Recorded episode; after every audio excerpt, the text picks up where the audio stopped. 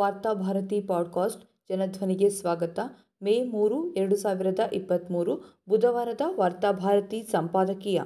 ದೇಶದ ಸಂಕಟಗಳಿಗೆ ಧ್ವನಿಯಾಗದ ಪ್ರಧಾನಿಯ ಮನ್ ಕಿ ಬಾತ್. ಮನ್ ಕಿ ಬಾತ್ ನೂರನೇ ಆವೃತ್ತಿಯನ್ನು ಪೂರೈಸಿದ ಸಂಭ್ರಮದಲ್ಲಿದೆ ಕೇಂದ್ರ ಸರ್ಕಾರ. ಇದನ್ನು ಸ್ವತಃ ಸರ್ಕಾರ ಆಚರಿಸುತ್ತಿದೆ ಮಾತ್ರವಲ್ಲ, ಸರ್ಕಾರದ ವೆಚ್ಚದಲ್ಲಿ ಜನರಿಂದಲೂ ಆಚರಿಸಲು ಒತ್ತಾಯಗಳನ್ನು ಹೇರ್ತಾ ಇದೆ. ಸ್ವತಃ ನರೇಂದ್ರ ಮೋದಿಯವರೇ ಇದನ್ನೊಂದು ಸಾಧನೆಯಾಗಿ ಬಿಂಬಿಸುವ ಪ್ರಯತ್ನದಲ್ಲಿದ್ದಾರೆ. ಮನ್ ಕಿ ಬಾತ್ ನನ್ನ ಆಧ್ಯಾತ್ಮ ಯಾನ ಎಂದು ಕರೆದು ತಮ್ಮ ಬೆನ್ನನ್ನು ತಾವೇ ತಟ್ಟಿಕೊಂಡಿದ್ದಾರೆ. ಇಷ್ಟಕ್ಕೆ ಅವರ ಮಾತು ಸೀಮಿತವಾಗಿದ್ದರೆ ಗಂಭೀರವಾಗಿ ತೆಗೆದುಕೊಳ್ಳಬೇಕಾಗಿರಲಿಲ್ಲ. ಒಬ್ಬ ಪ್ರಧಾನಿ ತನ್ನ ಆಧ್ಯಾತ್ಮ ಗೀಳಿಗಾಗಿ ಜನರ ಕೆಲವು ಕೋಟಿ ಹಣವನ್ನು ಖರ್ಚು ಮಾಡುವುದು ಎಷ್ಟು ಸರಿ? ಎನ್ನುವ ಪ್ರಶ್ನೆ ಏಳುತ್ತದೆಯಾದರೂ ದೇಶದಲ್ಲಿ ಭ್ರಷ್ಟಾಚಾರ ಅಕ್ರಮಗಳ ಹೆಸರಿನಲ್ಲಿ ಸಾವಿರಾರು ಕೋಟಿ ಹಣ ಪೋಲಾಗುತ್ತಿರುವಾಗ ಕಳೆದ ಹತ್ತು ವರ್ಷಗಳಲ್ಲಿ ಹೆಚ್ಚೆಂದರೆ ಎಂಟುನೂರು ಕೋಟಿ ರು ವೆಚ್ಚ ಮಾಡಿ ಪ್ರಧಾನಿ ತಮ್ಮ ಆಧ್ಯಾತ್ಮಿಕ ಅವಶ್ಯಕತೆಗಳನ್ನು ಪೂರೈಸಿಕೊಳ್ಳುವುದರಲ್ಲಿ ಏನಿದೆ ಎಂದು ನಾವು ಸಮಾಧಾನ ಪಟ್ಟುಕೊಳ್ಳಬಹುದು ಆದರೆ ಪ್ರಧಾನಿ ಮೋದಿಯವರು ಮುಂದುವರೆದು ಐವತ್ತು ವರ್ಷಗಳ ಹಿಂದೆ ನಾನು ಮನೆಯನ್ನು ತೊರೆದು ಹೋಗಿದ್ದು ಜನರ ನಡುವೆ ಇರುವುದಕ್ಕಾಗಿ. ಪ್ರಧಾನಿಯಾಗಿ ದಿಲ್ಲಿಗೆ ಬಂದ ಬಳಿಕ ಜನರಿಂದ ದೂರವಾದ ಕೊರತೆ ಕಾಡುತ್ತಿತ್ತು. ಆ ಶೂನ್ಯವನ್ನು ನೀಗಿಸಿದ್ದು ಮನ್ ಕಿ ಬಾತ್ ಎಂದು ಹೇಳಿ ತಮ್ಮ ಆಧ್ಯಾತ್ಮದ ಆ ಗೀಳನ್ನು ದೇಶದ ಜನರ ತಲೆಗೆ ಕಟ್ಟಿದ್ದಾರೆ.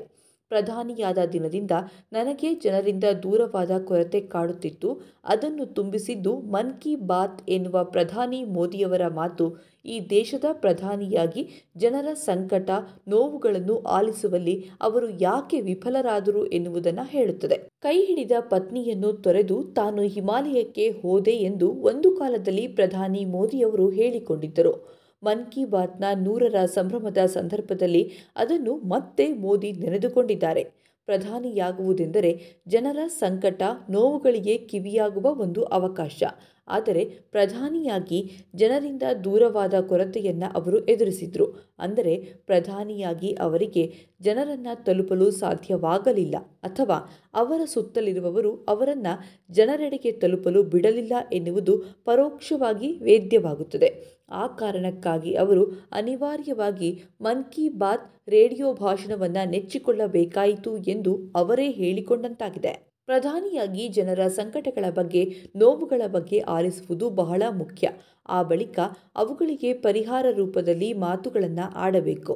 ಆದರೆ ಜನಸಾಮಾನ್ಯರ ಮಾತುಗಳನ್ನು ಕೇಳಿಸಿಕೊಳ್ಳುವ ಎಲ್ಲ ದಾರಿಗಳನ್ನು ಮುಚ್ಚಿ ಮಾಸಿಕ ಪ್ರವಚನಕ್ಕಷ್ಟೇ ಸೀಮಿತರಾಗಿ ಅದಕ್ಕೆ ಅವರು ಮನ್ ಕಿ ಬಾತ್ ಎಂದು ಹೆಸರಿಟ್ಟರು. ಅದು ಅವರ ಮನದ ಮಾತಾಗಿತ್ತೇ ಹೊರತು ಜನರ ಮನದ ಮಾತಾಗಿರಲಿಲ್ಲ. ಕನಿಷ್ಠ ತಾನು ಆಡುವ ಮಾತುಗಳನ್ನು ಜನಸಾಮಾನ್ಯರು ಎಷ್ಟರ ಮಟ್ಟಿಗೆ ಕೇಳಿಸಿಕೊಂಡಿದ್ದಾರೆ ಎನ್ನುವ ಅರಿವು ಅವರಿಗಿದ್ದಂತೆ ಇಲ್ಲ. ಇದ್ದಿದ್ರೆ ಮನ್ ಕಿ ಬಾತ್ ನೂರು ತಲುಪಿದ ಸಂಭ್ರಮವನ್ನು ಅವರು ಆಚರಿಸಿಕೊಳ್ತಿರಲಿಲ್ಲ. ತಾನೇ ಆಡಿದ ಮಾತುಗಳನ್ನು ತಾನೇ ಸಂಭ್ರಮಿಸಿ ಅದನ್ನು ಆಚರಿಸಿಕೊಂಡ ಮೊತ್ತ ಮೊದಲ ಪ್ರಧಾನಿ ನರೇಂದ್ರ ಮೋದಿಯವರೇ ಇರಬೇಕು. ಈ ದೇಶದಲ್ಲಿ ಪ್ರವಚನ ನೀಡುವವರ ಕೊರತೆ ಇಲ್ಲ. ಪ್ರಧಾನಿಯ ಕೆಲಸ ಪ್ರವಚನ ನೀಡುವುದು ಖಂಡಿತ ಅಲ್ಲ. ಜೀವನದಲ್ಲಿ ಎಲ್ಲ ಕೆಲಸ ಒತ್ತಡಗಳಿಂದ ಮುಕ್ತರಾದವರು ಅಂತಿಮವಾಗಿ ಪ್ರವಚನವನ್ನು ವೃತ್ತಿಯಾಗಿ ಆರಿಸಿಕೊಳ್ತಾರೆ. ಹಾಗೆಯೇ ನಿವೃತ್ತಿಯ ಆನಂತರದ ದಿನಗಳನ್ನು ಕಳೆಯಲು ಪ್ರವಚನ ಆಲಿಸುವ ಅಭ್ಯಾಸವನ್ನು ಬೆಳೆಸಿಕೊಳ್ತಾರೆ.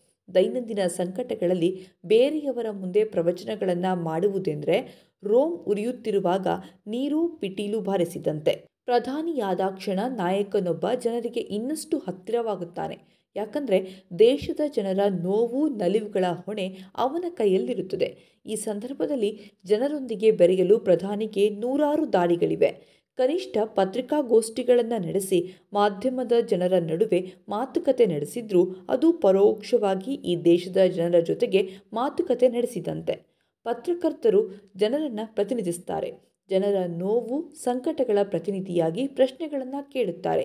ಅವರಿಗೆ ನೀಡುವ ಉತ್ತರ ತಲುಪುವುದು ಜನರಿಗೆ. ಜನರ ಸಂಕಟಗಳನ್ನು ಆಲಿಸುವುದಕ್ಕೆ ಮತ್ತು ಅವರ ನೋವುಗಳ ಜೊತೆಗೆ ಬೆರೆಯುವುದಕ್ಕಿರುವ ಅತ್ಯುತ್ತಮ ಮಾರ್ಗ ಪತ್ರಿಕಾಗೋಷ್ಠಿ. ಆದರೆ ಪ್ರಧಾನಿಯಾದ ದಿನದಿಂದ ಅವರು ಪತ್ರಿಕಾಗೋಷ್ಠಿಯನ್ನು ಎದುರಿಸಲೇ ಇಲ್ಲ. ಅಂದರೆ ಜನಸಾಮಾನ್ಯರನ್ನು ಎದುರಿಸುವ ಧೈರ್ಯವನ್ನು ಅವರು ತೋರಿಸಲೇ ಇಲ್ಲ. ಸ್ವಯಂ ದಿಲ್ಲಿಯ ನಿವಾಸದಲ್ಲಿ ತನಗೆ ತಾನೇ ದಿಗ್ಬಂಧನ ಹೇರಿಕೊಂಡು ಜನರಿಂದ ದೂರವಾದ ಕೊರತೆ ಕಾಡುತ್ತಿತ್ತು ಎಂದರೆ ಆ ಕೊರತೆಗೆ ನಿಜಕ್ಕೂ ಯಾರು ಹೊಣೆ? ಮನ್ ಕಿ ಬಾತ್ ಸಂವಾದ ಆಗಿರಲಿಲ್ಲ. ಪ್ರಧಾನಿ ತಿಂಗಳಿಗೊಂದು ವಿಷಯವನ್ನು ಆರಿಸಿ ಅದರ ಬಗ್ಗೆ ಕೊರೆಯುತ್ತಾ ಇದ್ದರು ಕನಿಷ್ಠ ದೇಶ ಎದುರಿಸುತ್ತಿರುವ ವರ್ತಮಾನದ ವಿವಿಧ ವಿಷಯಗಳನ್ನು ತೆಗೆದುಕೊಂಡು ಅದಕ್ಕೊಂದು ಪರಿಹಾರ ನೀಡಿದ್ದರೂ ಮನ್ ಕಿ ಬಾತ್ ಅರ್ಥಪೂರ್ಣವಾಗಿ ಬಿಡ್ತಿತ್ತೇನೋ? ಮನ್ ಕಿ ಬಾತ್ ಜನರ ನಡುವೆ ಬೆರೆಯುವ ಪ್ರಯತ್ನವೇ ಆಗಿದ್ದಿದ್ರೆ ಈ ದೇಶದಲ್ಲಿ ನೋಟು ನಿಷೇಧದಿಂದ ಬೀದಿಗೆ ಬಿದ್ದ ಕಾರ್ಮಿಕರು ಉದ್ಯಮಿಗಳ ಬಗ್ಗೆ ಅವರಿಗೆ ಮಾಹಿತಿ ಸಿಕ್ಕಿಬಿಡ್ತಿತ್ತು. ಕೊರೋನಾ ಕಾಲದಲ್ಲಿ ಆಕ್ಸಿಜನ್ ಕೊರತೆಯಿಂದ ಮೃತಪಟ್ಟ ಜನರೆಷ್ಟು ಎನ್ನುವ ಅಂಕಿ ಅಂಶಗಳ ಬಗ್ಗೆ ಅವರಲ್ಲಿ ಮಾಹಿತಿ ಇರ್ತಿತ್ತು.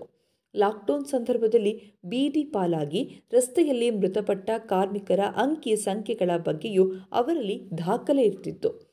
ತಮ್ಮ ಹಕ್ಕುಗಳಿಗಾಗಿ ಬೀದಿಗಿಳಿದು ಪ್ರತಿಭಟನೆ ನಡೆಸುತ್ತಾ ರಸ್ತೆಯಲ್ಲೇ ಮೃತಪಟ್ಟ ರೈತರ ಸಂಖ್ಯೆಯ ಬಗ್ಗೆಯೂ ಅವರಿಗೆ ಅರಿವಿರ್ತಿತ್ತು. ಸಂಸತ್ನಲ್ಲಿ ಈ ಬಗ್ಗೆ ವಿರೋಧ ಪಕ್ಷ ಪ್ರಶ್ನೆ ಮಾಡಿದಾಗ ನಮ್ಮ ಬಳಿ ಅಂಕಿ ಸಂಖ್ಯೆಗಳಿಲ್ಲ. ನಮ್ಮ ಬಳಿ ಆ ಬಗ್ಗೆ ಮಾಹಿತಿಗಳಿಲ್ಲ ಎಂದು ಕೈ ಚೆಲ್ಲುವ ಸ್ಥಿತಿ ಪ್ರಧಾನಿಗೆ ಬರ್ತಿರಲಿಲ್ಲ. ಕನಿಷ್ಠ ಭಾಷಣಗಳನ್ನು ಗೊಬ್ಬರವಾಗಿ ಬಳಸುವ ಅವಕಾಶವಿದ್ದಿದ್ರೆ ಪ್ರಧಾನಿ ಮೋದಿಯವರು ಮಾಡಿದ ಮನ್ ಕಿ ಬಾತ್ ಉಪಯೋಗಕ್ಕೆ ಬರ್ತಿತ್ತು. ಅವರ ಭಾಷಣಗಳನ್ನೇ ಗೊಬ್ಬರವಾಗಿ ಹಲವು ದಶಕಗಳ ಕಾಲ ರೈತರು ಬಳಸಬಹುದಾಗಿತ್ತು. ಅವರ ಭಾಷಣಗಳನ್ನು ಬೇಯಿಸಿ ಗಂಜಿ ಮಾಡುವ ಅವಕಾಶವಿದ್ದಿದ್ರೆ ಮನ್ ಕಿ ಬಾತನ್ನು ರೇಷನ್ ಅಂಗಡಿಗಳಲ್ಲಿ ಬಿ ಪಿ ಎಲ್ ಕಾರ್ಡ್ದಾರರಿಗೆ ವಿತರಿಸಿ ಅವರ ಹಸಿವನ್ನಾದರೂ ತಣಿಸಬಹುದಿತ್ತು. ಅಥವಾ ಅದರಲ್ಲಿ ಒಂದಿಷ್ಟು ಎನರ್ಜಿ ಇದ್ದಿದ್ರೆ ಅನಿಲ ಸಿಲಿಂಡರ್ ಕೊರತೆಯಿಂದ ನರಳುತ್ತಿರುವ ದೇಶ ಅಡುಗೆಗೆ ಇಂಧನವಾಗಿಯಾದರೂ ಬಳಸ್ತಿತ್ತು. ಉಪನ್ಯಾಸಕನಾಗಲು ಕೂಡ ಕಾಲೇಜುಗಳು ವಿದ್ಯಾರ್ಥಿಯನ್ನ ಕೇಳುತ್ತದೆ. ತನ್ನ ವಿದ್ಯಾರ್ಹತೆಯನ್ನೇ ಬಹಿರಂಗಪಡಿಸಲು ಸಿದ್ಧರಿಲ್ಲದ ಪ್ರಧಾನಿ ಮೋದಿಯವರು, ಇದೀಗ ಈ ದೇಶದ ಜನಸಾಮಾನ್ಯರ ನೋವು ಸಂಕಟಗಳೊಂದಿಗೆ ಯಾವೊಂದು ಬಂಧವೂ ಇಲ್ಲದ ಒಣ ಭಾಷಣಗಳನ್ನು ಮಾಡಿ ಸಮಯ ಕಳೆದು ಅದನ್ನೇ ತನ್ನ ಸಾಧನೆ ಎಂದು ಬಿಂಬಿಸಲು ಹೊರಟಿರುವುದು ವಿಪರ್ಯಾಸವೇ ಸರಿ.